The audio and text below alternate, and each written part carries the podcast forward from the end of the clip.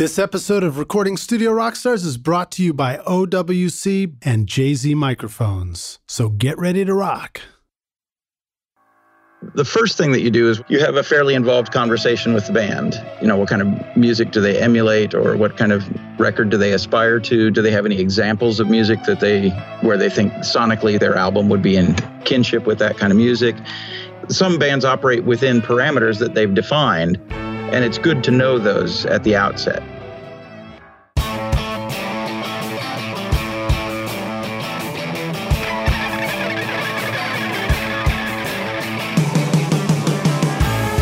Welcome to Recording Studio Rockstars. I'm Lij Shaw, and this is the podcast created to help you become a rock star of the recording studio.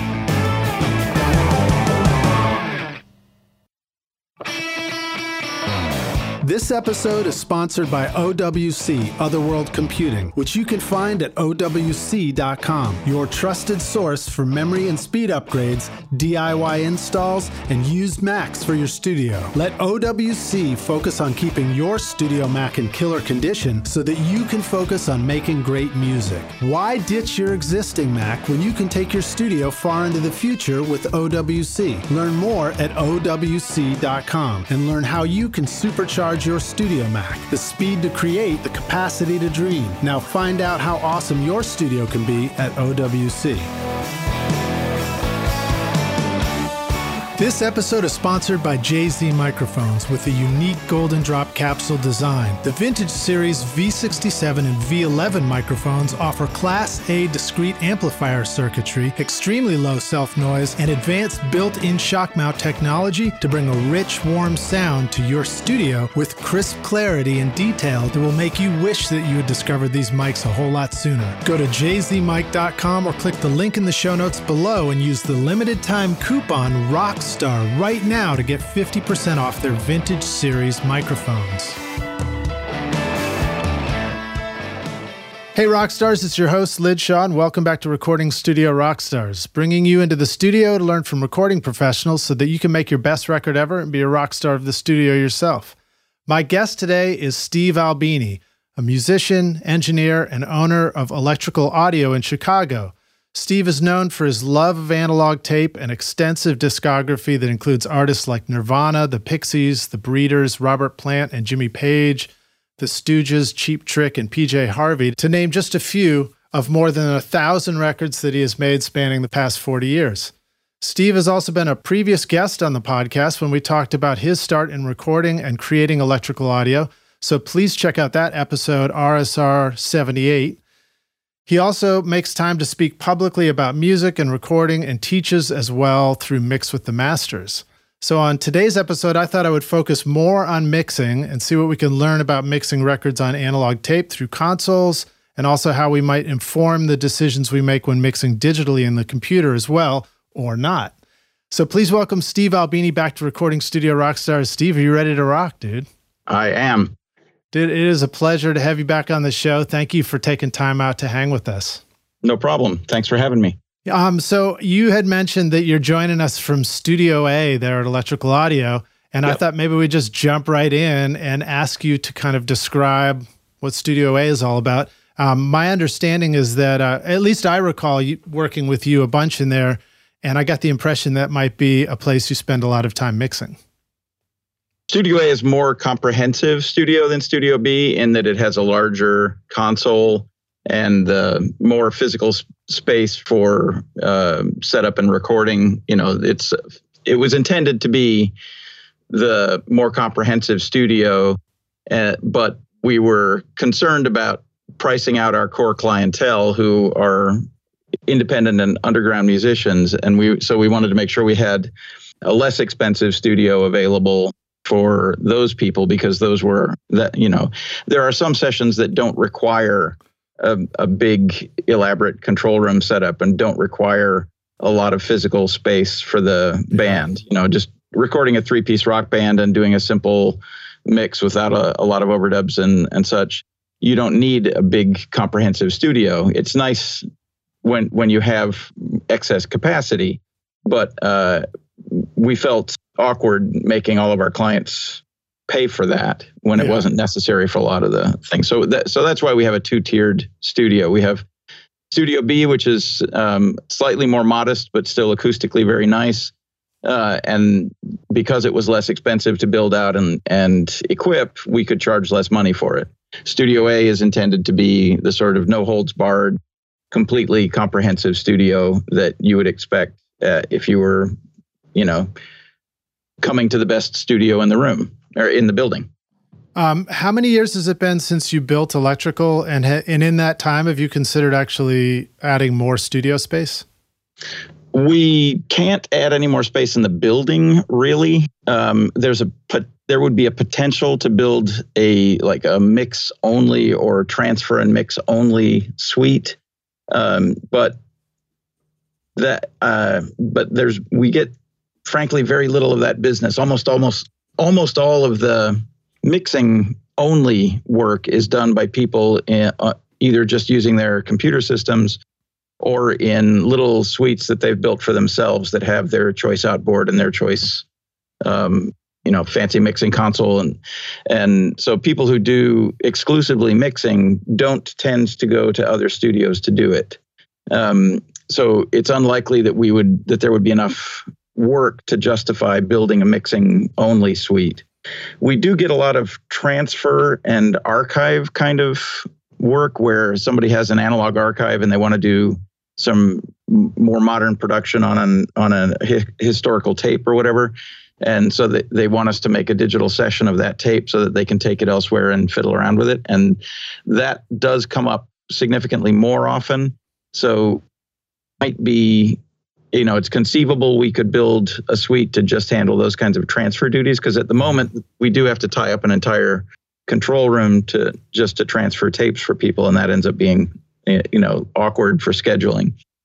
Um, but we didn't. We don't really have any more physical space in the building to to make another production studio and like another full production studio. Um, and I found that having two studios available is pretty much what is needed to keep the business afloat. If we had a third studio, there would be additional overhead, and I don't know that we could generate enough business to justify it. You know. Yeah. Um, we started we started building the studio in December of '95, um, and the and Studio B opened in April of '97. So there was a, a little over a year uh, uh, in build out for the to get the first studio running. Then Studio A opened about a year a year and a half after that. So that opened in November of '98. Um, and we've been going with the you know sort of full Monty ever since. Yeah, no doubt. You guys are very very busy, and you've um, going through your discography. I had a lot of fun actually um, on Wikipedia, just copying and pasting records that you've done into YouTube and sort of building a playlist. And I only got to about a hundred, and I and I just had to just like you know pick and choose random ones. But well, it was that, really fun to be like able to do. Extremely masochistic exercise. it was a lot I mean, of just fun. The fact that I've just the fact that I've worked on a record uh, really doesn't imply that you're going to like it. well, uh, I I think I liked everything I heard. I, am not sure wow. I heard anything I didn't like. Um, but you know, it was interesting too because I definitely heard some um, some you know musical themes going on there. Uh, a lot of high energy bands, a lot of distorted guitars, a lot of powerful drums, um, mixed in with other stuff over the years. And then it was interesting too to go through the t- discography and see that I think it was the um, you know 2000 I, I, didn't write it down, but it was somewhere around like 2004 or something.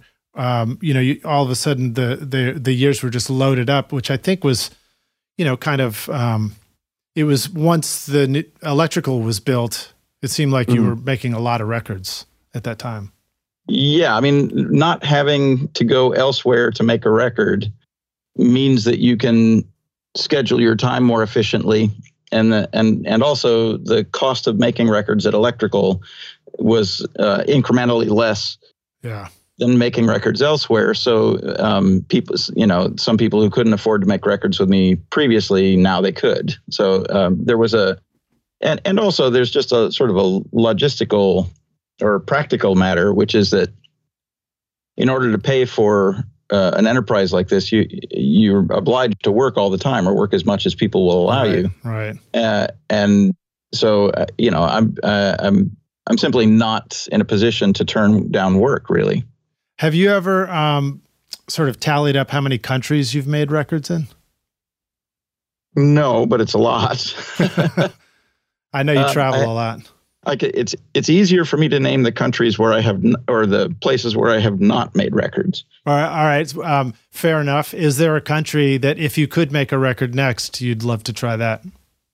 I would love to make. I would love to go uh, to to go to Africa and see what kind of music we're not hearing percolate through the popular uh, filters. You know, I'd love to see what African urban music sounds like right now. For example, I'd love to hear what some of the you know what the the variations of indigenous music in all over Africa have come up with after having integrated some aspects of technology that have percolated into um, that part of the world. I, I would I'm deadly curious to hear what that sort of music sounds like. All right. Uh, well, I, I hope that happens. yeah. Um, I'd love I mean, to hear what you do with it. In a lot of urban places, like in, in places where there are big cities, um, there tends to be a lot more connectivity, and the music scenes tend to follow prof- similar profiles sort of worldwide. Like, you know, if you're in Japan or if you're in Australia or if you're in California or if you're in New York, there is a kind of a commonality to the behavior of, of the musicians. And, and I think that, you know, that's because they're all somewhat informed by each other. And so that's why I'm curious about places where um, there are regions where there's been much less penetration of this sort of this sort of um, homogenization of of culture. Um, well, let me bring us back to Chicago for a moment and, and kind of get focused on mixing. Um, can you describe to us what you know what comprises Studio A there? What what are mm-hmm. what are you surrounded by? The mixing desk is a Neotek console that was custom made for us. It's based on an Elite console, which was their top range console at the time. Um, so this would have been late 90s uh, when we commissioned it. The engineer that uh, the owner engineer of the Neotek company was a guy named Craig Connolly, and I think he was an absolute genius. Um, I really like the sound quality of all of the con- all of his desks that I've worked on, uh, and the the Elite is really really uh, a well above standard in terms of noise and distortion performance. Like you can have a lot of channels open on the desk and you can have a lot of features on the channels engaged and the noise floor is vanishingly low. Uh, nice. that, and that's extremely hard to do with a large system.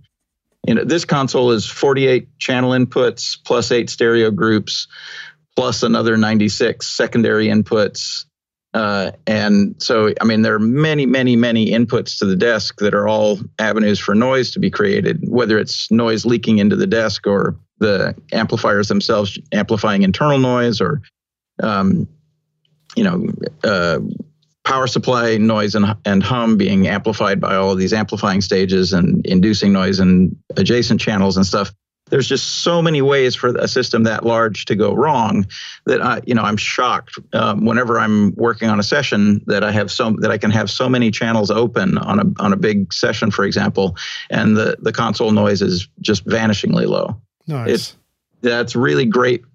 It's really great not to because so much of your mixing energy as an engineer is just busy work just you know like keeping the noise at bay like making channel you know making channels that aren't active at the moment go away. Um, you know uh, if the if something makes an entrance at a certain point but there's anticipatory noise prior to that you you know you sort of spoil the effect of the entrance. And so you you know a lot of your mixing energy is spent like keeping the the unwanted parts of the of the session from intruding on the on the desired parts. And having a very quiet console means both that you can hear those things clearly you can hear when there's uh, something that you have to deal with but also you're not going to accidentally be making a noisier session than you wanted to. Um, do you i might be jumping the gun here but do you find that there's an advantage to digital in having uh, an easier time controlling noise like that, or do you find the opposite that people tend to be sloppy about their their entries and exits to sound? Well, it, it, I don't. I don't work digitally. I do. All of my sessions are on analog tape, but um, I do have some hybrid sessions come in where someone has started a session digitally, and then we carry on with an analog master from here, that sort of thing. Um, and I also, you know, the other all the other engineers in the studio all work digitally, um, either exclusively or primarily. So I am seeing digital sessions underway all the time. And one thing is absolutely true, and that's that from a recording standpoint, that is from the, the standbook of practice, from the standard of uh, practices as a recording engineer, digital engineers are dramatically sloppier than analog engineers are. Like, um, you know, uh, timing and uh, you know extraneous noises and uh, incorrect, uh, you know, stuff that's set incorrectly or whatever. All of that stuff, it just is taken as a not not a serious problem in a digital session because there's there's always the, the concept that, that you have infinite undoing and infinite redoing and you can manipulate the signal so dramatically after it's been recorded the the task of recording has been treated as kind of an unimportant detail in the in the session most of the session's energy is spent editing and manipulating sounds after they've been recorded uh, so digital sessions are dramatically sloppier in all of those details. Like, um, you know, there will be a number of microphones put up in the hope that one of them sounds good. They'll just all be recorded simultaneously. And then the, the presumption is that you have infinite time after the fact to weed through them and figure out what you want to use. In an analog session, you don't have those luxuries. You basically have to choose what you want to record and then record it. So um, there is a there's a sort of a, a, structural difference to an analog session and a digital session, and yeah. because my skills were all developed in the analog domain, um, I I remain committed to a fairly um, careful approach to recording. That is, uh, from my perspective, things should sound pretty much the way you want them to sound before you record them, and that you know that's top to bottom. Not i'm not just talking about you know the specific tone of the guitar. I'm talking about you know how many bars before the verse comes in or how many iterations of the guitar solo there are and um, whether or not there is a backing vocal. Those are the kinds of decisions that should be made prior to coming into the studio and uh, in the analog domain you know you still have the flexibility of changing your mind and and redoing things uh, it's it's just a much less efficient process to change your mind in this in the analog world than it is in the digital world. In the digital world, you know, things change all, sometimes unwittingly or by accident. Stuff will change, uh, and you know the fact that you can undo things means that you can probably get back to where you were before it was changed. In in the analog world, nothing changes unless you willfully change it, unless you patch something in or record over something or you know, unless you make an, an overt act, whatever you've recorded is going to be there forever. Mm-hmm. Yeah. And that, to, to be honest, that's the, the part of it that is the, the most important to me. That's the, the reason that I've committed to analog recording is that uh, I know that whatever happens in the session, you can put the tape on the shelf and in 100 years come back and resurrect the session exactly as it was. That's in wild. a digital session, there really isn't any there, there really isn't any parallel to that. There's there's no no synonym for having a master tape on the box in the box on a shelf, and uh, and that's you know that's the thing that has prevented me from committing to digital digital recording is just knowing that there's no way to be sure that what I'm doing will be historically preserved. Yeah.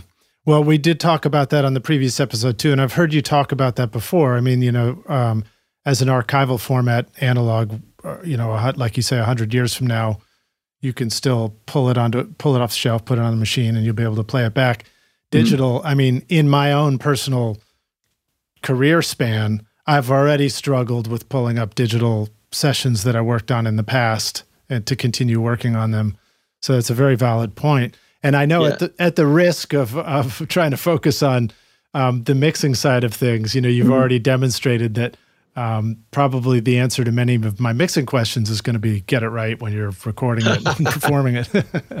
but I'll I'll take that I'll take that that um, shot for the team here and, and see if I can ask away anyway. Um, well, mixing is mixing is a specific task. You know, in in most of the sessions that I do, mixing is an extension of the recording process. That is, while you're recording, you have a balance up on the desk that you're listening to, and so you're familiarizing yourself with the relationships of all the elements and making decisions along the way about whether things stay or go. Um, and then when the time when time comes to mixing, you know, in an ideal scenario, it's a fairly simple process of making adjustments from what you have been listening to all along. Um, but there are specific things, and also, and and very occasionally, um, sessions will the recording aspect of a session will be separated by time from the mixing aspect. So you'll do a session, uh, say in September, and the band will brew on it for a while. Uh, and then they'll make some editorial decisions on that session, maybe add some overdubs a few months later, then brew on that for a while, and then six months later come in to mix it. Like that, that's a not uncommon template. So in, in those cases, you have to sort of re-educate yourself about the session um, when the mixing time comes. Um, so it's not that dissimilar to having something come in over the transom where somebody says, will you mix this for me? I recorded it and it sounds bad. Mm-hmm. Well, one of the things I remember about working with you is watching you, um, A, sharpen a lot of pencils, and B, yeah. take a lot of notes during the session. And I do think that um, that's one of the beauties of working on tape and working with uh, a track sheet is you actually have this physical piece of paper you're taking notes on and it's evolving and it's with you through the session, hopefully. Um, yeah. And in the digital world, you know, you can maybe drop some comments in somewhere, but uh, you know, and keep some other forms around. But sometimes those get disconnected from the session itself. Yeah, and that's one of the one of the things that I consider when I'm when I'm working on a session is that the track sheet is going to be the roadmap for whoever works on this session after I'm dead and the band has suddenly had a revival. Um, you know, and that that sounds like it would be a rare occurrence but when it does happen if there's if there's no information then that person is going to be at a loss. But if yeah. the if it's all documented carefully then that person is going to have a much easier time of things. Well can you tell us about your tape machines in studio a? Sure. The multitrack is a studer a820 we standardized on those machines. I bought my first one in 1993 i think 92 um, they are uh, the absolute pinnacle of the uh, analog art. There, uh, there are a lot of functions on the machine that are computer assisted um, using small CPUs inside the the machine. Things like tape alignment calibration, um, storing of presets, that sort of stuff. Uh, but by and large, it's a you know as far as the audio is concerned, and as far as the tape transport is concerned, it's an old school electromechanical and analog audio machine that just has a computer has computer aided um, sort of maintenance chores or nuisance chores. Uh, so it's it's very easy to work on. The tape transport is extremely well engineered. It, it's extremely gentle on the tape uh, and very stable over time. Speed stability and azimuth stability are fantastic. Um, the the audio circuits are really really elegant there's a a timing network that is built into the recording function of every analog machine such that when you punch in or punch out in a in a recording session you need to defend against the creation of little gaps or pops or mm-hmm. uh, sort of double recording effects and this machine has by far the best compensation for that those effects. It, it's essentially seamless. You can you can kind of punch in and punch out uh, with no regard to what you're dropping in or out of, and the machine will solve all the problems for you. Uh, it's super great after having to, having worked on MCI machines and Ampex machines and Otari machines where you know you often have to anticipate the behavior of the machine when you're doing the the, the punching just so that you don't create an awkward glitch in the middle of a lead vocal or something. Mm-hmm. Um, so yeah, that that aspect of these machines is really great. Um, it can also store several calibrations, so you can uh, have the machine aligned for a particular session. Like let's say you have a very quiet session where you don't have a, a, a lot of dynamic range, but you want to minimize the noise. You can calibrate the machine to be operating at very high level um, and uh, with uh, biased for absolutely minimum noise, and you can and that session will be conducted optimally for that music. And then if you have another session where you need a lot of headroom because there's a, a wide dynamic range, um, you know, and it and it might be a, a session that has a lot of bass or treble energy, one or the other, and so you might need to adjust the bias to accommodate that to avoid to give yourself a little extra headroom and avoid um, saturation or overbias effects uh, and you can store that as a preset. Um, if you have a, a supplied tape from a client that is an obsolete tape type, for example, you can calibrate the machine for that tape type and then store that as a preset. So when you come back to that session, you can recall that preset and the machine is already ready to go and you don't have to recalibrate the machine manually. There's a lot of really nice little details about the way that machine and the interface were designed um, that just make little tasks in the studio go so much smoother. Uh, that's super cool. Do you actually? I mean, my first thought is, you know, you're coming up to a quiet song, you're on this reel of tape. Would you switch the alignment mid reel of tape for one song to fit on there, or is that more like a per reel approach? Typically, it's a per session approach. But um, for example, if uh, I did a um, I did a session uh, with Joanna Newsom where the basic recording was going to be just her and her harp singing, and she was going to be singing and playing harp simultaneously. There's not a lot of bass energy in a harp. Her voice, she sings in a very bright, very high register. So that session, uh, I calibrated the machine to operate at 30 inches a second and uh, biased for absolutely minimum noise. And I wasn't so concerned about headroom, so I uh, used a slightly elevated operating level. Um, then uh, the next record I did after that was an album for the band Neurosis, and their music is extremely heavy, and uh, it, there's a lot of percussion in it, and there's a very very wide dynamic range. They they go from very quiet to extremely full bore loud in the span of you know a minute. It'll go from whisper quiet to like you know a, a full wind blowing at you kind of deal. So that session, I calibrated the machine for 15 inches a second, and I didn't use an elevated operating level because I wanted to preserve headroom for the big loud bits and, and avoid saturation or compression effects. Uh, and I had to slightly underbias the the machine because the their drummer has an extremely aggressive approach to his cymbals, and it's very easy to drive the, the tape into overbias from the high frequency energy of the cymbals. Uh, so th- that's a scenario where two different sessions on two subsequent sessions required me to set the machine up in completely different ways. Um, and if I had to go back and forth between those sessions, I could have had stored each of them as a preset and then bounced back and forth sort of willy nilly.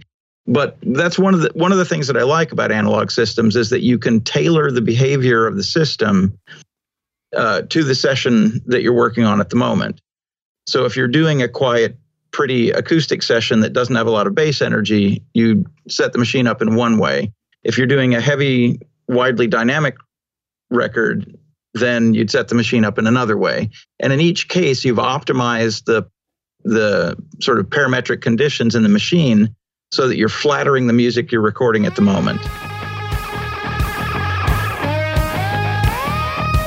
This show is sponsored by Recording Studio Rockstars Academy, where you can go to take your recording, mixing, and mastering to the next level. And you can start right now with my free introduction to mixing course, Mix Master Bundle. This course will show you how to get pro sounding mixes from your home studio with free and stock plugins in Pro Tools. And the best part is that these mixing techniques will work for you in any DAW, whether you are in Logic, Cubase, PreSonus Studio One, Reaper, or anything you can think of. Are you ready to make your best record ever? Then go to Mix mixmasterbundle.com to get started for free now or look for the clickable link in the show notes of this episode. Um, what is a process for you, um, you know, sort of briefly, of knowing? I mean, you work with so many artists and you do so many sessions. Um, what's the process for you of knowing what to expect on a session so that you can make some decisions like that and be prepared? Well, the the first thing that you do is when the you know on the beginning of the first day you have a fairly involved conversation with the band.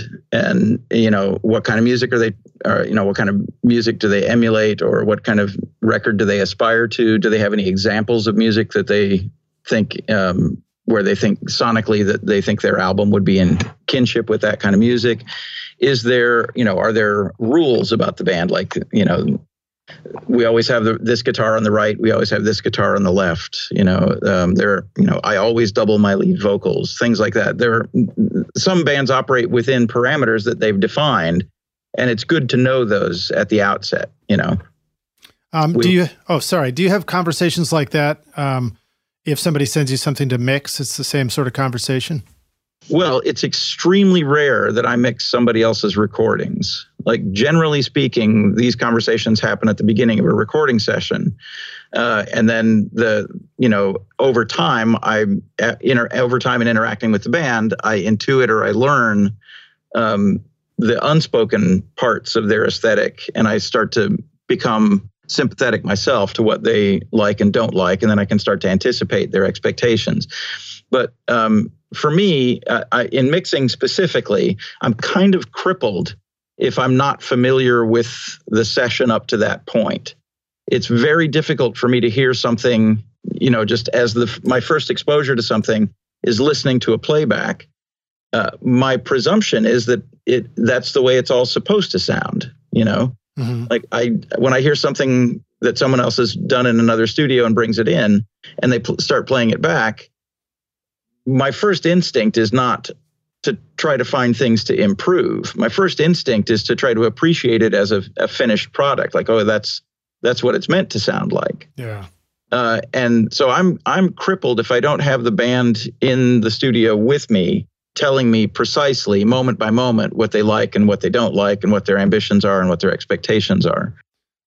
Well, uh, Electrical is certainly a nice place to be a band and be hanging out with you. Um, it's a fun place to be in the studio working on a mix or, or recording. Um, tell us about the monitors that you listen to there in, in Studio A. The big soffit mounted monitors are Westlake BBSMs. Um, they're kind of an old school design. By old school, I mean sort of 80s design um, in that they're symmetrical, three-way.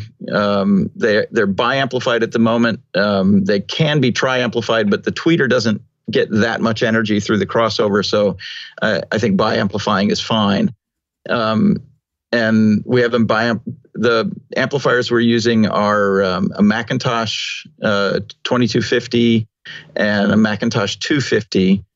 Um, so they're they they're not pumping loud, but they're loud enough for almost all circumstances here.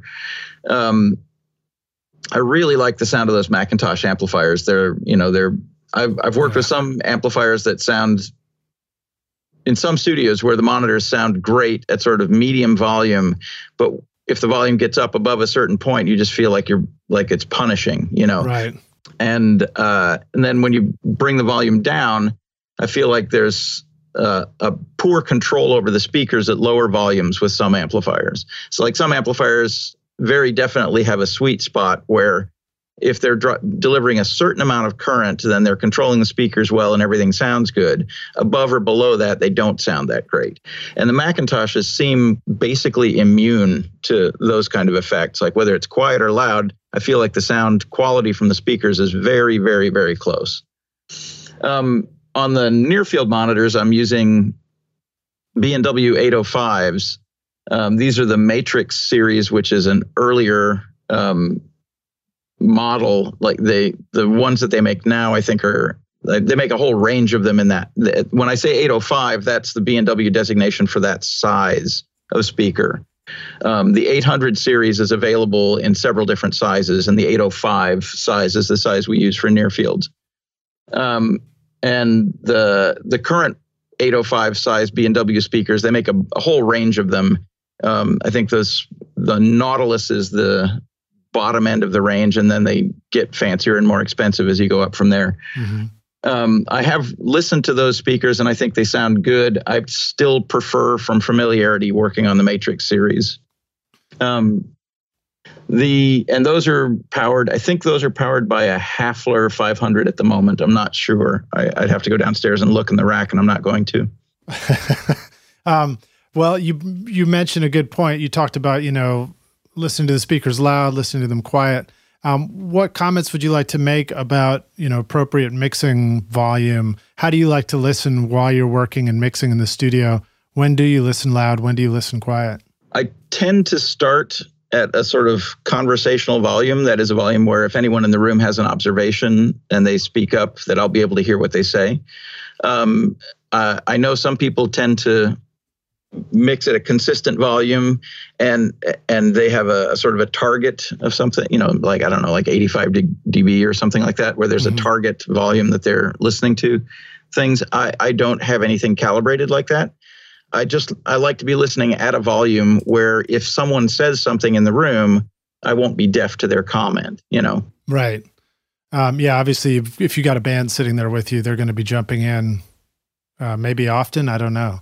Yeah, ideally, uh, like I'm, I try to make it clear with the bands that I'm working with that there's never a bad time to say something. Like I could have the bass drum soloed up and I could be fucking around with some nerdy thing of mine where I'm trying to, you know, fine tune the attack component or whatever.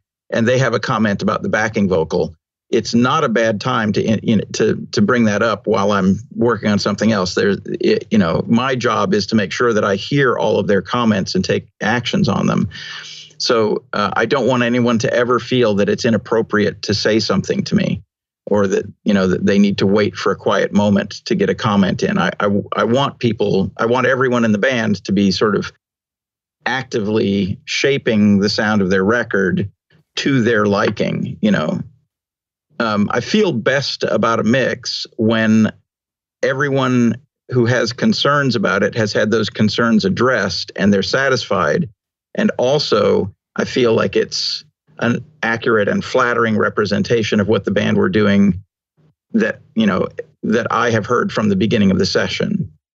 What have you learned um, from your experiences about helping a band navigate, you know, you know, mixed comments when they seem to be conflicting from different members of the band. Yeah, that's an almost entirely political issue within the band. And I make it clear that I'm not a member of the band and that my opinions on things, uh, you know, decisions that are being made about the music, my opinion should carry less weight than the the opinions of people who are living and breathing this music and have been for years, you know. Um, so my opinions about something regarding the mix or the or the music, my opinions are are are always subordinate to the band. And more importantly, it's not always the case that I will even have an opinion.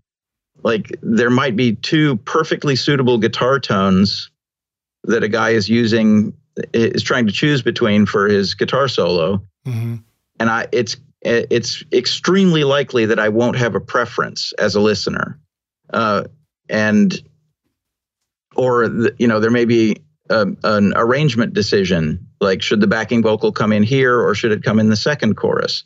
And I'm happy to play those things as a demonstration so that they can hear what the difference is and make a decision. But it's extremely likely that i won't have an opinion about which one is which one of those things is better.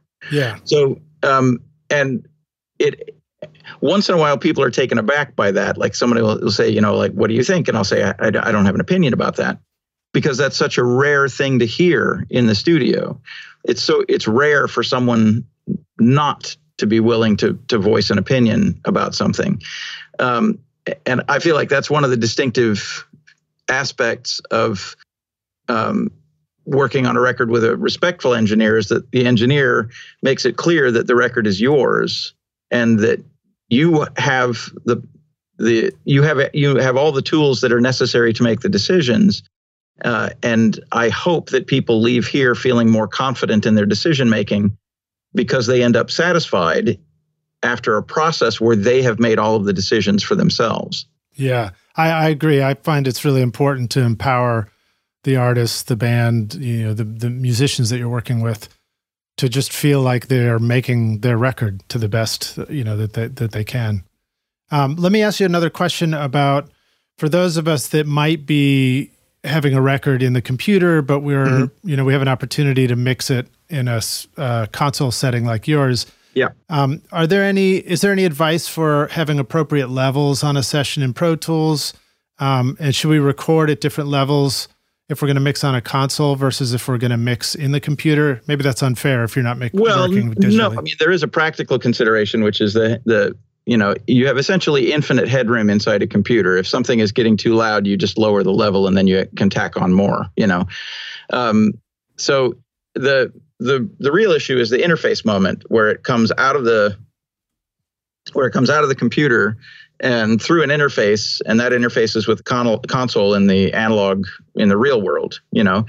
Um, so the important settings there are it, that you your op- nominal zero level on the console represents 0 dB VU. Uh, the 0 dB VU uh, represents a certain electrical level, which is plus 4 dBU, right? So mm-hmm. the interface should be set such that a normal signal level for a, a, a, a sound in the middle of the range of your computer session does not exceed that level. So if there are occasional rare transients that spike up into the red, that's fine. Um, but you know, you you don't you want to sort of it, as as a target, you want to have the the interface set so that things are hitting the console at a normal nominal level. That is like at or below zero dBVU on the console. That is at or below uh, plus four dBU signal level right? Mm-hmm. How that relates to full scale is a, a peak issue. So if it's a like a, a smoothly modulated signal that doesn't have a lot of peak energy, like a bass guitar with a compressor on it, for example, um, that will probably be rock solid right around zero VU on the console, right around plus four dBU at the output, right? If it's something like a snare drum, then the VU level is going to be extremely low relative to the peak level. So the you want to decide what the headroom characteristics of the console will allow. Like let's say you're like our console is quite comfortable with 15 16 dB of headroom above the 0 dB the 0 VU nominal level for peak signals. Mm-hmm.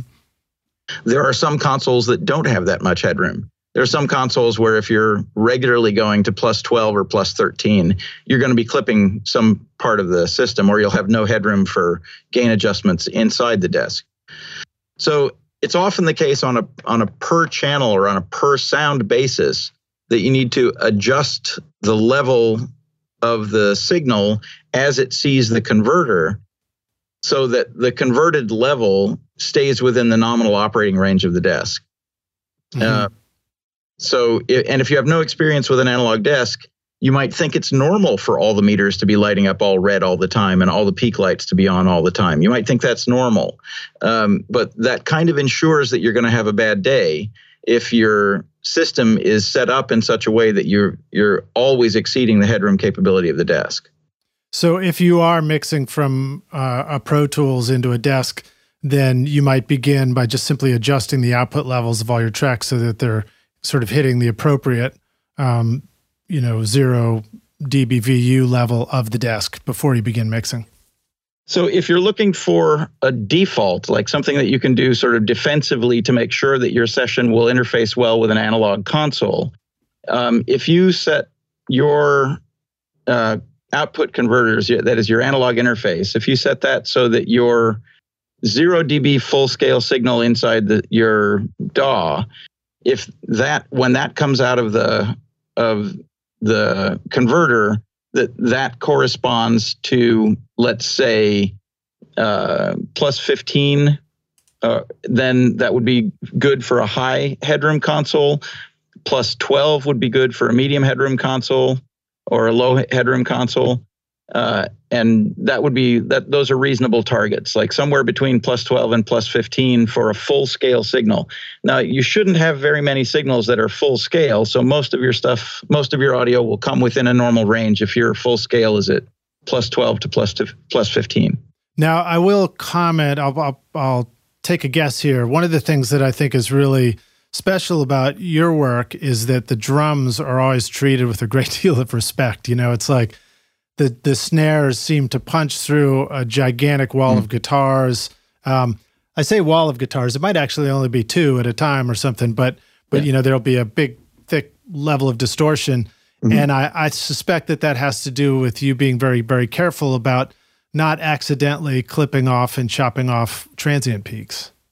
Yeah, I do I do treat the signals with respect, sort of. There's a there's a kind of a mythology about analog recording that the tape compressing or saturating or distorting is what makes analog recording sound good. And I think that that's an insult to all of the very careful analog engineers that made all these great sounding records to presume that they were in a failure mode when their record sounded good. You know, uh, if if I if I notice that I'm saturating the tape or that there's a compression effect or that I'm losing brightness from an overbias effect or if I'm getting any clipping of transients, if I'm if I notice any of that happening, I stop and fix it. And I think that's true of any competent analog engineer. Um, but it, as regards drums specifically, uh, I think they are the most difficult task that regularly confronts a recording engineer that is getting an accurate representation of a drum kit just because a drum kit is such a complex system. You know it's not one instrument it's a whole family of instruments that the the person playing them has a, a physical relationship with the playing such that he reaches his hand out in a certain direction and he hits the same thing every time. So that sound needs to come back in a familiar way because he's going to have a very strong sense memory of that experience. And so yeah, recording the drums is is the most technically the most demanding aspect I think of of recording a a, a complete session. There are other sort of emotionally demanding aspects that is if you know maintaining uh, um, comfort level for a singer, for example, because um, the singing voice on a record is the only thing on the record that is actually a person. You know, mm-hmm. if I'm playing guitar, that's not me. That's the sound of my guitar and my amplifier, and I, I'm disembodied from that somewhat. But if I'm speaking or singing on a record, well, that's my actual voice. That's what you would hear if we met in the grocery store. That's you know that's what you would hear and and so there's a very personal relationship with the recorded sound of a voice. And i want to make sure on an emotional level that everyone is you know satisfied and feels like like they like they've been respected and that they're that their their self-image and that their the way that they want to be presented has been respected. But um, things like drums and guitars and other instruments there's a kind of a disembodiment there which allows for a little bit of emotional distance and it's you know so it's maybe a less fragile thing. Mm-hmm. but from a technical standpoint i definitely think recording drums accurately is the most demanding thing. Awesome. Well um, we'll take a break now for just a quick second. Uh, rockstars sure. reminder that we'll have links to everything we're talking about in the show notes. If you're on your mobile device just click through. If you're on the website rsrockstars.com uh, find the the blog post there with Steve Albini. And if you're listening to this on YouTube, please remember to hit the subscribe button and the notification bell so you don't miss our next podcast episode. We'll see you in just a minute for the jam session.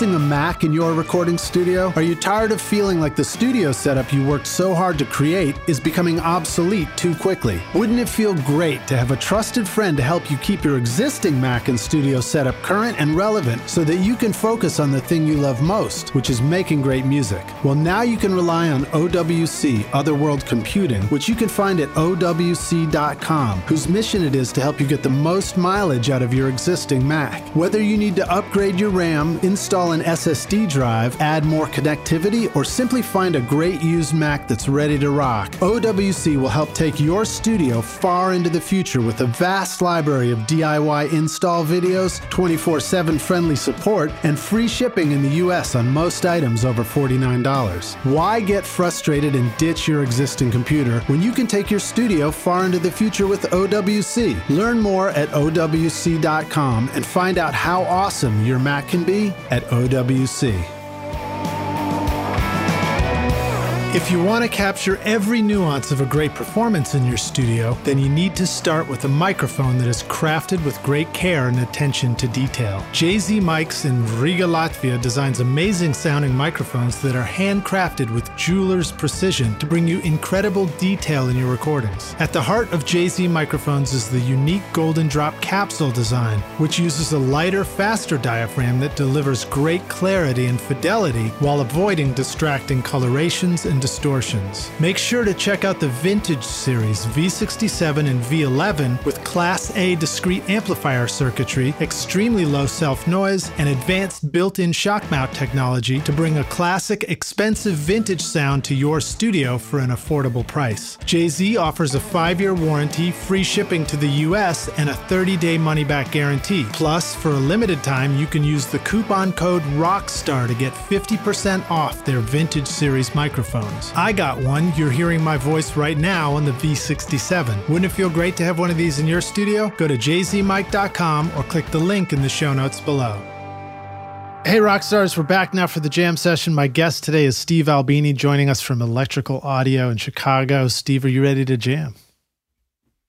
Sure. I don't know what that means. I've never jammed before. It's all right. I think that was the same answer you had last time we talked. And I'm not 100% sure what it means either, other than to demarcate the second half of the show here. Okay. All right. Um, let's talk a little bit more about drums. Um, sure. When you get to the stage of mixing, yep. um, when you're on the desk w- and you're laying out your drums and you're trying to get things to sound how you want, uh, maybe they already sound that way. Mm. But talk to us about some of the things you're likely to do. Uh, first of all, what are some typical, you know, drum elements that might be laid out on the desk, track wise, yeah. instrument wise, and, and treatment wise? Generally speaking, the drum kit's consistent throughout a session. If it's a continuous session, like the drummer, you may swap elements out, like you might swap the bass drum pedal or swap the snare drum or add a second floor tom or something like that. But generally speaking, things are pretty consistent. I'd say about 60% or 70% of the sessions that I do are on 16 track tape as opposed to 24 track. So there are there are fewer elements to contend with there, um, and typically on a the drum portion of a 16 track session will be six to eight channels. If it's eight channels, there'll be typically one track for the bass drum, one track for the snare drum, a stereo track either for two toms or for a group of toms, um, a stereo uh, cymbal track, which will typically be an either an overhead mic or an overhead stereo mic or an overhead mic plus a front of kit stereo mic. Um, and then there'll be a stereo ambient recording track.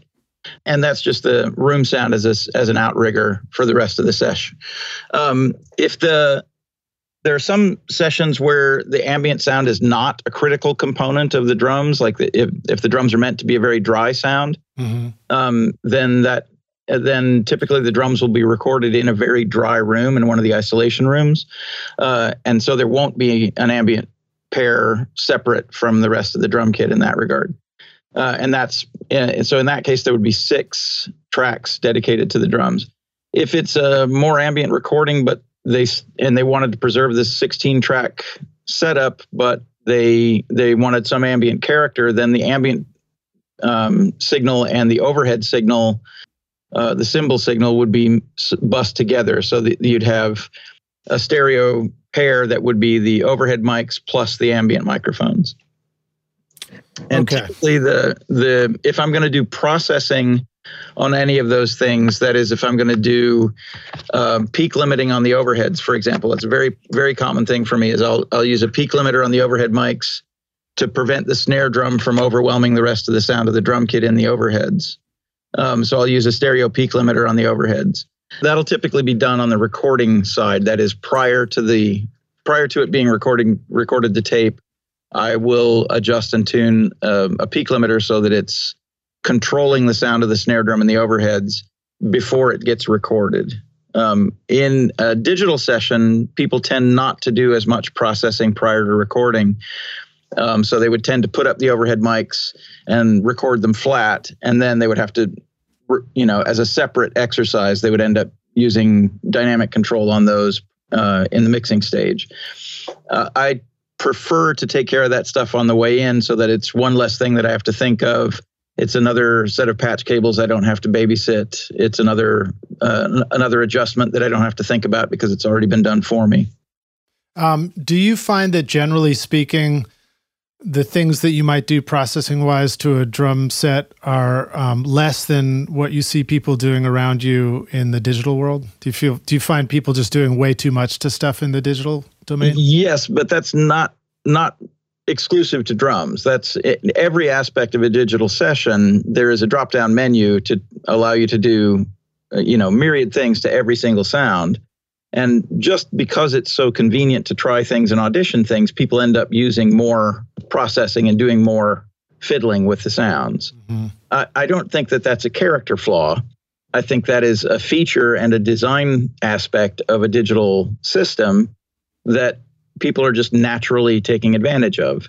In a digital system, the flexibility and the power of the processing tools is the main advantage uh, that one system has over another. Like, if you have you know more plugins available then you can do more things to the sound and that you have a broader palette uh, that presupposes that you're going to be doing things to the sound in the analog world, you have a complement of equipment that you hope will be useful in many circumstances.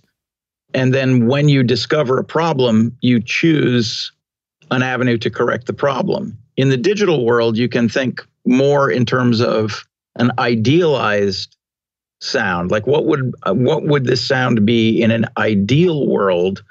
And let me go through the menu of options I have to try to um, achieve this idealized sound.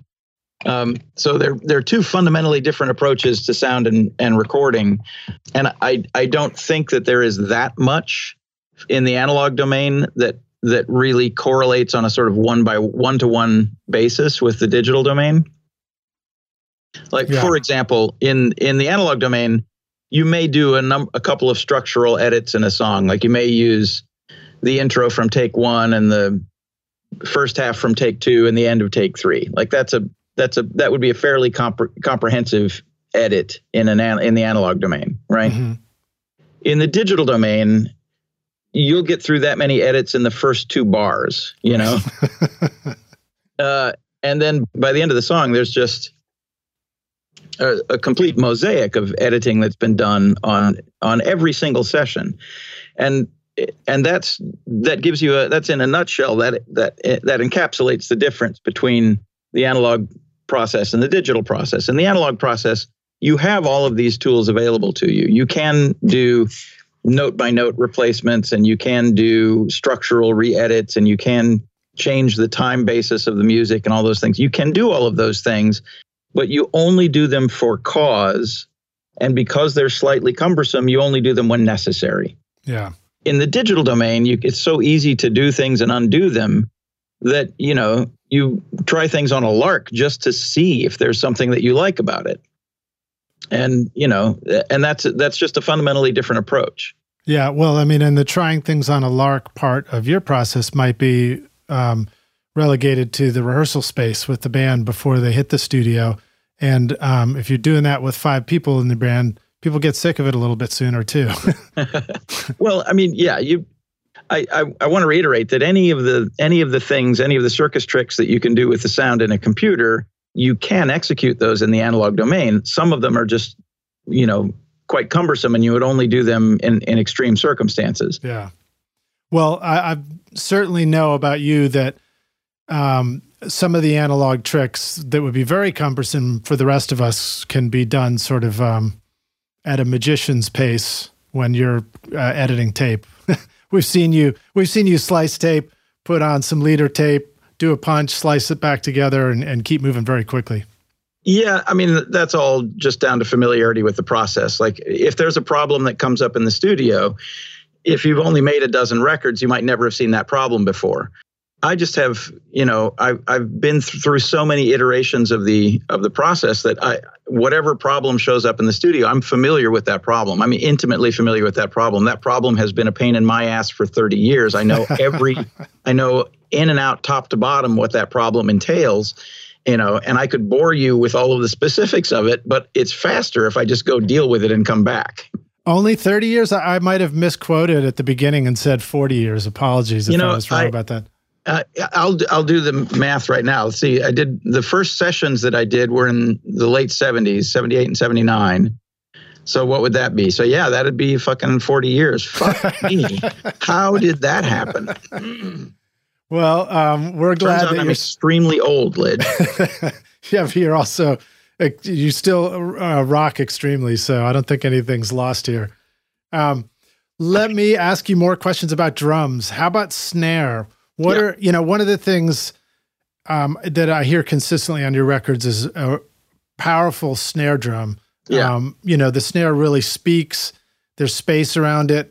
What sort of processing things are common for you to uh, either use or or at least maybe consider or try yeah. for snare drums? Well, one thing that I do quite quite a lot that I don't think other people do uh, as much is I tend to add tend to concentrate on the low frequencies of the snare drum because the the meat and the body of the snare drum, even if it's a very bright sound, even if it has a very sharp attack, the weight of the snare drum, the, the low frequency energy of the snare drum provides an energetic pulse in the music, which is which can be perceptible even if the high frequencies are being masked by a bunch of noise. So there's a um, a, a critical thing with the snare drum is not just that it have the the crispness and the high frequency detail that allow you to hear, you know, the attack and the and the crispness of it in it, when it's exposed. But when it's buried under a mountain of shit, you need to be able to feel something pushing right. through. So I tend to look for a low fundamental on a snare drum. If I'm having trouble with the snare drum getting absorbed into the overall mix balance, uh, but making it loud, making it louder doesn't seem to suit the internal balance of the drum kit or doesn't seem to suit the the sort of phrasing of the pattern. Then sometimes I'll look for a low fundamental in the 40 to 60 hertz region and just sweep an equalizer around there until I feel an energetic pulse coming off of the snare drum in that region and then I'll use a couple of dB of that as a as a, a fattening element in the snare drum. Um, I don't tend to layer sounds. I know some people will layer samples or uh, a gated reverb or um, you know a gated noise signal things like that they tend they, they'll layer those i find i mean that works in very limited circumstances when there's when there's no dynamic playing in the snare drum you know when it's just boom tack boom tack or whatever mm-hmm. but uh, um, any performance of uh, performance of any subtlety whatsoever is going to have you know, ghost notes and drags and roughs and rolls and things like that, where those kinds of things just don't track well at all. Right. right. Um, so even if you have, you know, like a, a, super heroic snare in the verses, when he goes to the bridge and he starts playing lighter, uh, you know that that sound may be inappropriate and th- that sound may track poorly and you may end up with a bunch of artifacts that you then have to deal with as a separate exercise. So i tend not to do layering or triggering or things of that nature with uh, snare drum. I tend to concentrate on the elements of the sound uh, that you can imagine from the mechanical system of the snare drum that is the snare wires moving the stick touching the top of the skin the uh, sort of planar movement of the drum head defining the the the bass frequency of the snare drum, the the resonant system of the heads and the shell, like creating a sustaining sound or a ringing sound. Like if you if you think about those elements of the sound of the snare drum and what aspects of control you can exert in the studio to exaggerate or suppress those elements, then you'll you you go a long way toward figuring out what part of the snare drum you want to work on and what aspect of it and what tools you need to use.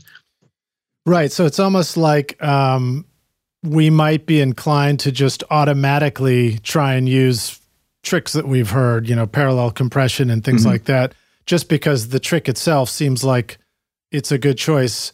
Well, and you're, sometimes you're reminding, works, yeah, yeah. Well, you're also reminding us to consider, like, well, what the hell part of the snare are you wanting to hear more of, and why are you doing that to get it? Yeah. So, for example, um, just if I just use those categories that I just described, like the stick attack, the physical attack of the stick onto the head tends to generate a spike in the frequency response uh, uh, in the frequency spectrum. It tends to generate a spike in the region of five to seven kilohertz. Like it does, sort of doesn't matter what size the drum is, what type of stick he's using, uh, uh, whether it's you know light tapping or full on whacking. The spike tends to be evident in that region. So if what you're missing is the articulation, the definition of those of that instant, that is the the precise instant of the stick hitting the, the skin, then you can sometimes boost in that region to, to to bring that up. The crunch of the wires hitting the bottom head, that's another bright element of the snare drum, but it's uh, significantly lower in the spectrum. So like that the the crispy aspect of the snares tends to be lower than that, like six to three to six kilohertz. So if you if you're trying to exaggerate or bring definition out to the the crunching sound of the snare strainer, then you might sweep a frequency slightly lower than that, right? Mm-hmm. If what you're trying to exaggerate is the fundamental, that is the initial tone that the drum heads um, have described, then that's typically going to be uh, a low frequency. That's that low frequency impact that I was talking about. Like the fun, the low fundamental might be down in the 40 to 50 hertz re- region. Like if you look at a spectrograph, you'll see significant energy from a snare drum down in that in that low region, and that and you can use that to exaggerate the sort of stomping or marching quality of of a drum. Yeah. Um, if you're talking about the sustaining ringing resonance, the overtones and the ringing and the and the the sustaining sound that's a that is a product of the system of the heads and the shell uh, sort of carrying on after you finished playing. That's often a mid-range frequency, like somewhere in in the region of 500 to 1200 hertz. That that that's where you'll find those rings and overtones. So if that ring is starting to is irritating, then you'll probably want to notch in that region. If you if you find that you want to exaggerate that sort of sustaining quality, then you'll probably want to put in a boost in those regions. And you can also use a, a compressor or a limiter with a frequency selective component, and you can so you can control that that aspect. Like if if the the ring sounds good, but it, there are certain times where it seems excessive, then you can use a frequency selective compressor to listen for that sustaining ring and and make sure that it doesn't exceed what you think is acceptable. Um, now, I noticed that you conspicuously didn't mention 200 to 250 hertz, which is funny because I always feel like that's a that's a sort of a, a snare body range yeah, that's that's worth considering. But maybe maybe you didn't mention it because it's already there most of the time. I yeah, know. I mean, presuming that there is some aspect of the snare that's at the right level, like you can adjust the other stuff around it. But yeah, there's a there is a occasionally you'll find like a 200 to 400 hertz will be the sort of throaty mid range of the snare drum. Um, so yeah, I mean that's how I would describe that. But I, yeah. I was just speaking in terms of the mechanical system of the you know, the stick hitting the head, the snare wires flapping against the bottom head, the two heads moving with an initial percussive impact, and then the system of the shell and the heads ringing on as an after ring. Like so that's nice. That's the sort of spectrum I was trying to describe. I like the slow motion description of a snare drum there. um, well, now, um, any comments you want to make about toms? Um, are there some?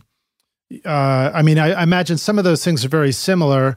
Are there some usual pain points in, in getting the toms to work well in a mix? Yeah, a couple of things that that um, I, I, tend to have toms mixed a bit louder than some of my uh, cohort, and that's typically because when the the toms are playing, it's intended to be a bit of an accent. So I mm-hmm. tend to have them fairly high in the mix, and just in terms as an audible element.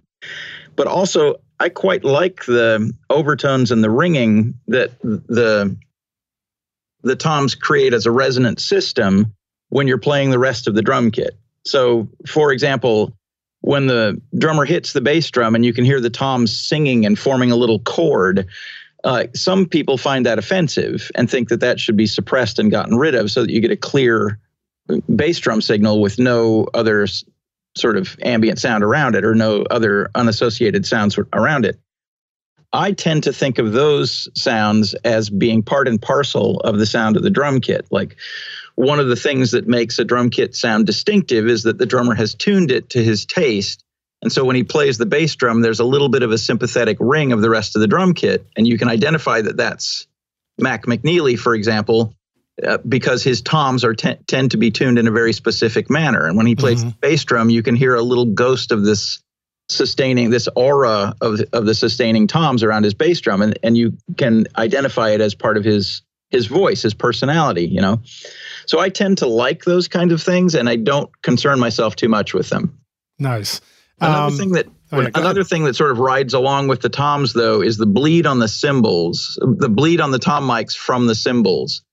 Um, I've found that by using uh, condenser microphones on the toms, the off-axis frequ- frequency response of the of the those mics tends to be better than if I'm using dynamic mics on the toms. I know that quite a lot of my peers use dynamic mics on the toms because they have a lot more mid-range impact and they the off-axis sound might be slightly duller so there may be in some instances there might be less crosstalk with the other the rest of the drum kit but i find that the bleed on the tom tracks of the off-axis sound from dynamic mics is uglier and more peaky than the similar amount of bleed from a condenser microphone where the off-axis sound is going to be a little bit smoother.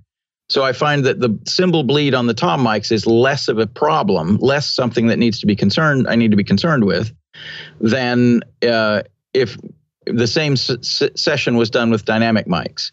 If the same session was done with dynamic mics, the cymbal bleed might be so piercing and so ugly that I would feel compelled to put a gate or an expander on the tom uh, to to minimize it, and then you lose that sympathetic resonance that I was talking about mm-hmm. from the other bit. And also, you have to spend your energy fine tuning that gate or that expander so that it doesn't miss trigger and you don't get chatter and yada yada. Yeah, and it almost never ends up exactly where you wished it would end up.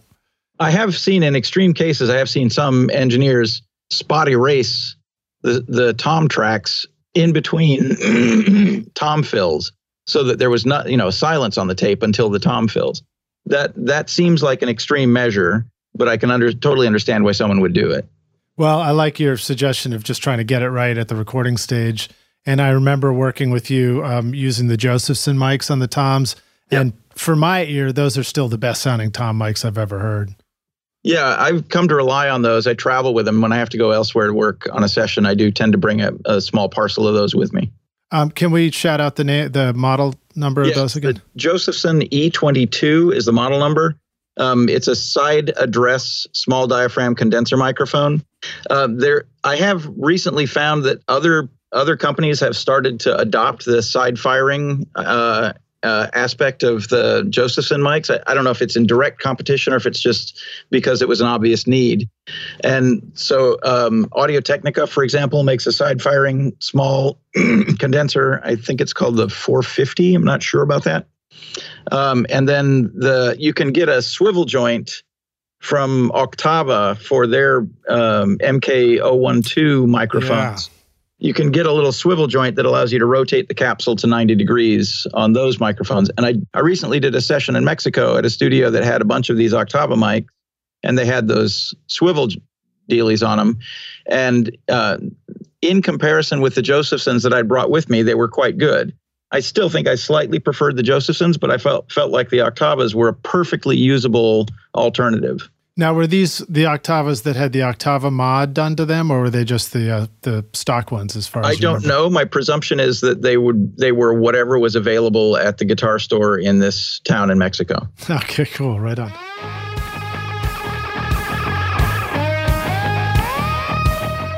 This show is sponsored by Recording Studio Rockstars Academy. Are you ready to take your recording, mixing, and mastering to the next level and make your best record ever? Then visit the Academy to find the course that's right for you. Want to record killer drums in your home studio? Then check out Rockstars of Drums to learn how to record, edit, and mix pro sounding drums with a professional Nashville session drummer in a Grammy winning studio. Or if you are ready to start mastering your own records at home, then check out Rockstars of Mastering, where I walk you through exactly how I mastered my own record, Skadoosh, using nothing but plugins in PreSonus Studio One. These techniques would work for you in whichever DAW you are using right now. And if mixing is your focus, then check out my free course, Mix Master Bundle, where I show you how to mix using stock and free plugins in Pro Tools. Plus, you get a look at how I recorded everything in my studio and multi track downloads to mix in your own studio and even include in your mixing portfolio if you want. Are you ready to make your best record ever? Then go to Mixmasterbundle bundle.com to get started for free now and look for the clickable link in the show notes of this episode.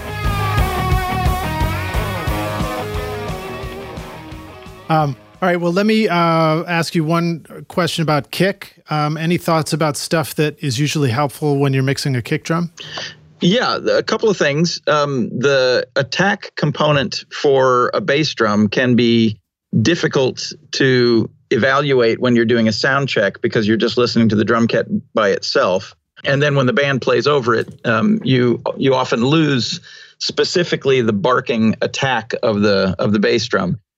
I often use a separate microphone dangling by the bass drum beater to use as an attack element of the bass drum sound.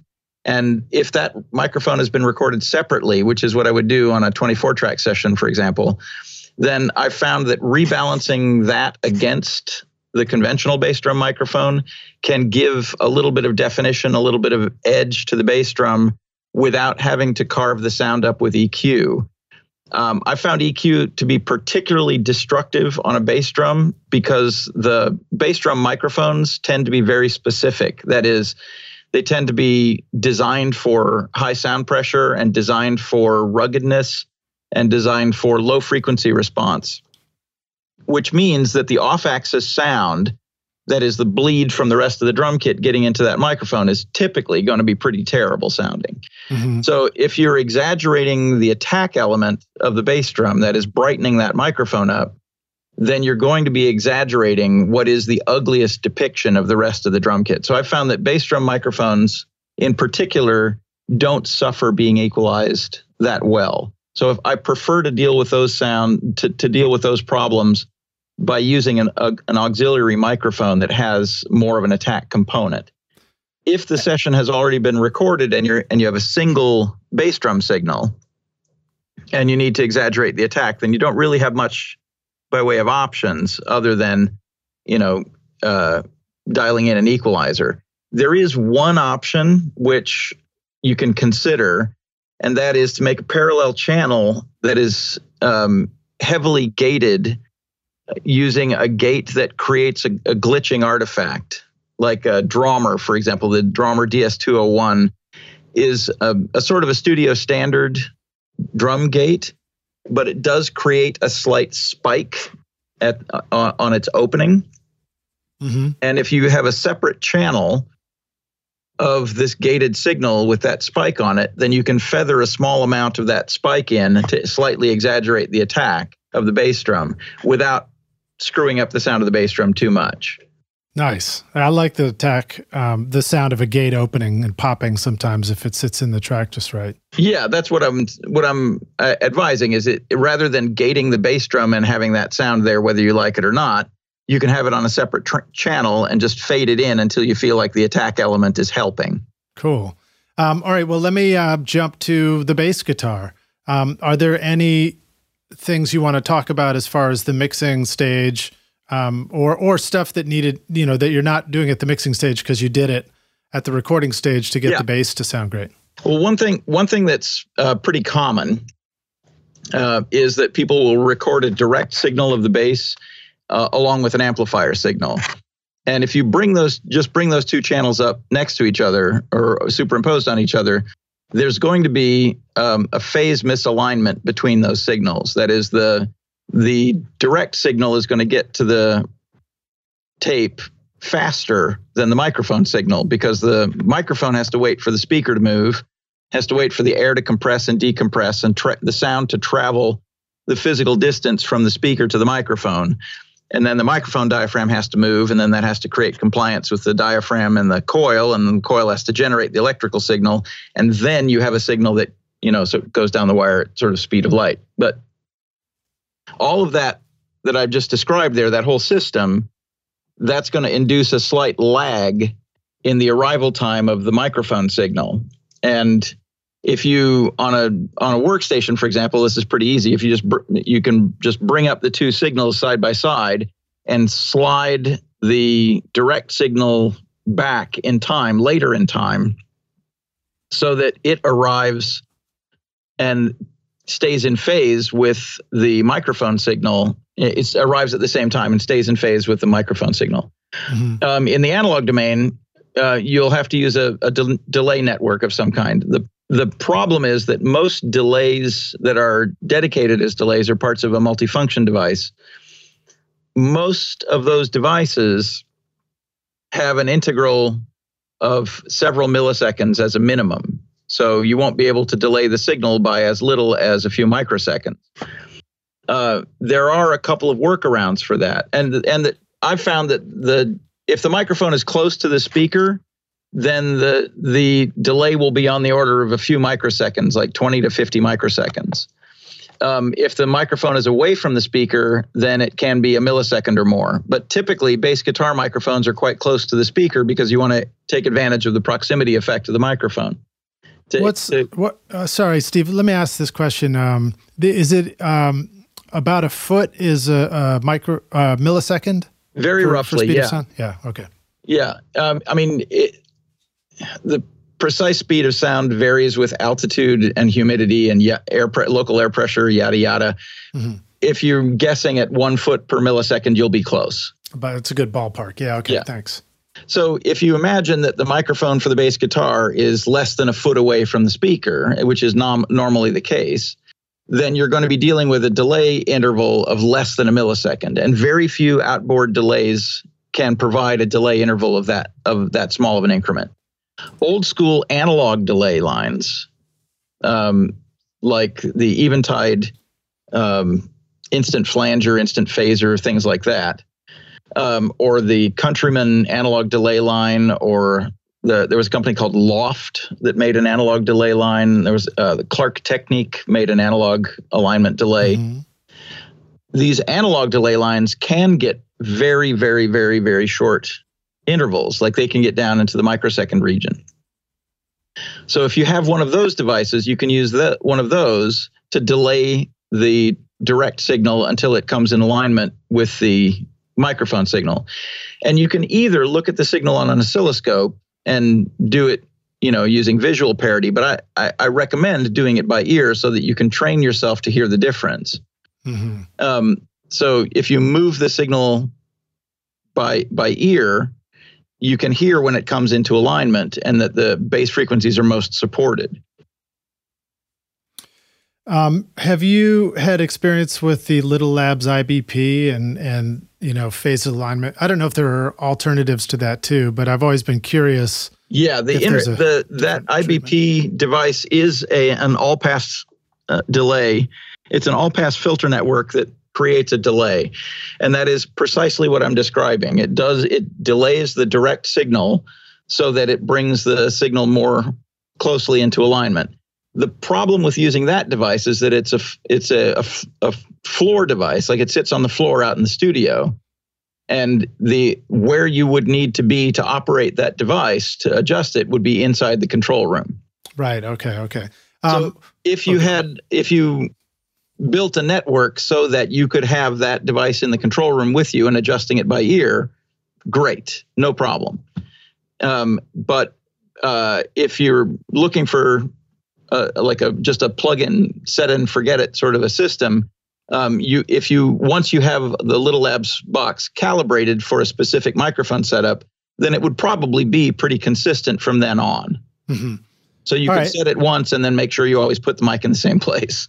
All right, cool. Well, thanks for that awesome explainer on on aligning that stuff. Um, one, I guess, one other question to that if you're looking at a recording of a DI and a microphone in Pro Tools, you know, and you're seeing some of the waveforms, I don't know if those waveforms you see look similar to what you might see on a scope and if there's any indicators that help you know what the the you know the parts are that you want to line up yeah the the primary thing that you want to do is find a sustaining note or have the bass player in a sound check environment you would just have the bass player play a sustaining note uh, so that you can see a repetitive waveform and make sure that you're create that you're staying in alignment with a repetitive waveform if he's okay. just you know if he's just doing fake Flea finger slapping and stuff, you're never going to be able to find a, a, signal that looks similar enough on the direct and the microphone to be able to calibrate it that way visually.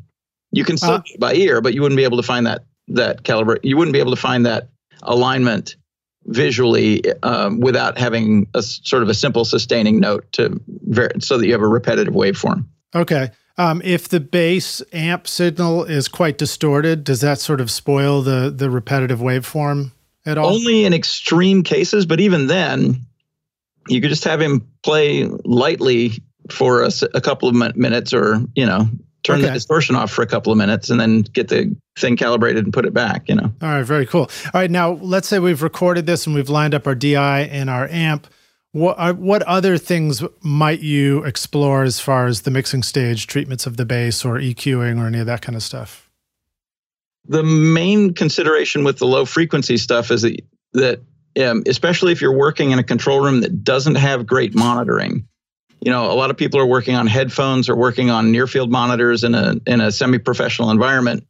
And the, the bass monitoring in an environment like that is going to be very, very, very poor. That is, it's going to be nonlinear and it's going to be irregular, and different parts of the room are going to sound different. So my advice would be to do as little manipulation of low frequency energy as you can stand. If you are in an environment with a poor, that has poorly controlled low end, do not mess with the low end. You're more likely to cause a problem than you are to solve a problem. Mm-hmm. Um, if you if you have a signal where you know that the low frequency component is not important, like let's say you have a high pixie-ish backing vocal, for example, and you just want to f- high pass it to remove any rumbling components or footfall or that sort of thing, that's fine, totally fine. Um, but if you're listening to the bass guitar and the bass guitar is, and it's, a, say it's a musical setting where the bass is detuned even, so you're dealing with frequencies down in the 30 hertz region. Uh, and you're listening to it on monitors that are the size of a carton of milk, there's just no chance that you're going to be hearing low frequencies accurately enough to evaluate that stuff. Yeah. So my advice would be to leave it alone. Like don't mess with anything below about 100 hertz unless you're in an environment where you can hear the low frequencies accurately. Just presume that the microphone is doing its job and that, you know, the low frequency stuff may there may be problems there, but you're more likely to create a problem than you are to solve one if you try to deal with it in a poor monitoring environment. Okay, that's great advice. So, um, but this this doesn't mean that we can't still try and make uh, balance judgment calls between the kick and the bass and stuff like that, though. No, and yeah, I think that's yeah, that's part of your job, and but and I think that that all that stuff varies from session to session. Like some, I've worked with some sessions where the you know where on a sort of a Metallica basis, just the implication of a bassist is enough, you know. Uh, and I've worked on some sessions where uh, you know, where the bass is heavier than dub reggae, and the, you know, it's like the most important thing in the band. Yeah. So uh, it all of that stuff that really depends on the kind of music and the kind of you know the internal or logic of the of the band that you're working with at the moment. So okay. I, I tend to I tend to interrogate those decisions rather than try to find something that suits me, I tend to bring that stuff up in conversation before I lift the fader. Like, do you guys like the bass to be pretty loud? You know, or you do you have a you know do you have a perspective on how much work the bass should be doing you know you, normally you can intuit that stuff over the course of the session but if it's a, a decision that you're making at the last minute in mixing then I think it's important to just have those conversations.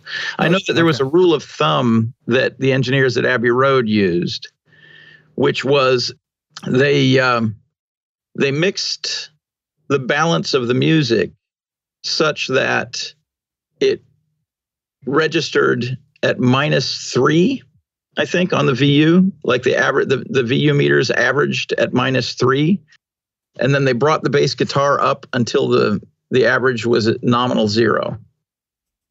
Oh, cool. So the bass is sort of adding three three dB of energy. Yeah, I don't know how true that is. I don't know if that's apocryphal, but I re- I've read that in more than one place as a, as a quote or as a uh, a paraphrase of the uh, the sort of standard level of you know how to find the level for the bass guitar in a pop song. You nice. know, from the Abbey Road engineers. Well, I think that's a great tip because it just gives us something to try in the studio anyway, and that's good enough. yeah. Um, all right. Well, uh, I know you, we're we're running out of time here. Um, let me see if I can ask you a couple of quick questions. Um, let's talk about guitars for a moment. What are some things that might be useful to know about at the mixing stage for guitars? Um, I'm trying to think of stuff that we might be inclined to do. We might be inclined to EQ or compress or yeah. widen guitars somehow. Any any thoughts in that world? I tend not to have guitars panned extremely wide. That is, if there's a if there are two guitars in the band, I tend not to have one strictly in one speaker and the other strictly in another. Often I will have recorded the guitar with something of a stereo image where there will be two microphones or more microphones on the cabinet, or there may even be two amplifiers in play. Mm-hmm. In which case, then I could you could have one amplifier in the far left and one dead center, for example, for one guitar player, and the same arrangement on the right side for the other guitar player. That way you have something of a stereo image for each guitar. They each sort of have dominion over one half of the stereo spectrum, but there's still something of a stereo image for each guitar. Um, nice. Another thing I've noticed is that um, uh, there is a, a, a, lot of kind of pro forma doubling of guitar parts. Um, I think that's that's advice that was handed out kind of capriciously in guitar magazines and in even in recording schools is that you know guitar parts sound better doubled something like that. And uh, if a band wants to double their guitar parts i don't have any objection with it. Um, my preference is to use a different guitar to do the second guitar part if it's going to be a strict double. That is if it's going to be playing the same part as the first guitar um, I tend to I tend to think it sounds better. By that I mean it's more discernible as two guitars, mm-hmm. and it's less muddy and and generally speaking has a more full-bodied sound if you're using a different guitar. Even if the guitars are essentially identical, in you know like if you have two Telecasters from the same year, just the very minor intonation dis- differences between them the difference in the aging of the strings, the liveliness of the pickups, the exact placement of the bridge, all of those things make for small differences in the overtones and in the uh, in the harmonic sequence on each guitar, which allows you to resolve them as a listener as different voices. Whereas if you have the same thing over the top of itself, it tends to get quite muddy. Um, oh, if, if it, it's not, yeah, and if it's not possible, that is, if there are two guitars and they sound essentially identical, and they were two takes of the same guitar playing the same part. Um, I tend I tend to try to find the minimal amount of doubling that accomplishes whatever the aesthetic goal is, uh, rather than just by default have them at the same volume, because that that to me maximizes the sort of confusing or muddying effect. Right. A- any preference about using the same guitar amp or different amps? I find that that makes much less of a difference than okay. swapping the guitar out. Like if you have exactly the same amplifier with two different guitars, they will sound different enough that your ear easily picks them apart. If you use the same guitar with two radically different amplifiers, the overtone series still tends to blend and and get muddy. Like you you still tend to get that sort of dirtying or muddying effect of the same guitar over itself any tricks where um, a band has brought you a single guitar and you know you've been asked to widen it that you enjoyed using in the studio? Yeah there's only there are only so many things that you can do. You can use a delay effect um, and i found that if you have a multi-tap delay that has several different delays you can get away with a significantly lower overall volume of that effect in, in order to achieve the same sort of richness. Like if you if you just have a single delay, the single delay ends up needing to be quite loud in order for your ear to be able to discern it. Um, but if you have multiple delays, then those multiple delays tend to be heard as a kind of an ambience rather than as a competing sound. And you can get away with a very small amount of that, and it tends to have the same sort of enlivening or enriching effect. Okay, cool. Um, you got time for one more question? Sure. All right, so let's let's jump to vocals then for a sec, and just talk about. Uh, you know, I imagine that you are uh, like usual. You're trying to get the vocal to sound as right as you can yeah. at the recording stage but you i'm guessing that you're faced with having to do a little bit of something at the mix stage often yeah um, one thing that's quite common is that vocalists tend to like to hear their voices made more magical in the studio because it, it removes them from uh, their sort of commonplace experience i've found that the more experienced vocalists tend to be more appreciative of their own voice in a natural state like people who have been singing for years they always like the way their voice sounds. They're confident. They're, you know, terrific, energetic performers. Typically, for those people, they don't want a whole lot of messing around. People who haven't been that confident as vocalists, or in a lot of cases, someone is pressed into service as a vocalist in a band, like, well, somebody has to sing this song, you know, uh, then those people tend to want to have their vocals um, abstracted to a degree and I uh, and there I tend to to do the simplest thing possible. Like if I if a simple slap echo mixed under the vocal enlivens the vocal enough that it serves the purpose, but then that's typically fine. That's not going to compete very much with the spectrum of everything else. But if the vocal processing ends up being very elaborate, like you have many layers of doubling and you have uh, several different reverb effects or you have pitch changing effects, then that ends up becoming so much of a feature of the sound that it becomes very difficult to hear what's going on in the music behind it. Mm. So it's about sort of like setting the vocals so that it's not competing with the band, unless that's the intent. Are there any things that you've been excited about trying on your own voice lately? Um, I don't sing that much, and I tend to be kind of happy with how, how it comes up on its own. Uh, there are a few every now and again you'll want to do something to stylize a moment in a song. So like there's a you know there's a there's a, a moment in one of the sh- songs from my band's last album where there's a, a single phrase that's repeated with an echo that's a clearly artificial echo. It's just there's a, a break in the song and there's a vocal rep- repetition that's in sync with the music. That sort of thing. Those are little gimmicks um, that are you know fun and entertaining to indulge once in a while. But if you if you make a meal out of them, then people get sick of them. All right. Um, uh, what was it? Uh, the beginning of um, Midsummer Night's Dream or something? It says the appetite may so surfeit and sicken and die, eating too much of it. Um, awesome. Steve, thank you so much for joining us on the podcast again. I know you got another one to go to uh, right after this. Um, so just an absolute pleasure to hang out with you again and to uh, get all this wonderful insight into making records. I hope I hope I get to be back up in Chicago and back at Electrical again sooner rather than later. I know and it's been a minute. We're still here. I hope you're still there. Um, let the rock stars know how they can find you. Uh, how can they come book a session with you? How can they come make a record with you? How can they just go follow you online and, yeah, check out you, your social media or whatever? Um, if you if you want to talk to us, just the easiest way to do it is to send an email, and you can email info at electricalaudio.com all the engineers here will see that. I'll see it. You can ask any questions for anybody that you have uh, about the studio or about techniques or about technical stuff. We have a website, electricalaudio.com. If you go there, there's a description of the studio. Um, there's you know pictures and um, d- descriptions of all of our equipment and instruments and amplifiers and stuff.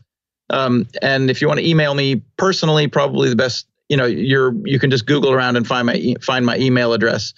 But if you email the info at electricalaudio.com, then I will see it like everybody else will. Awesome.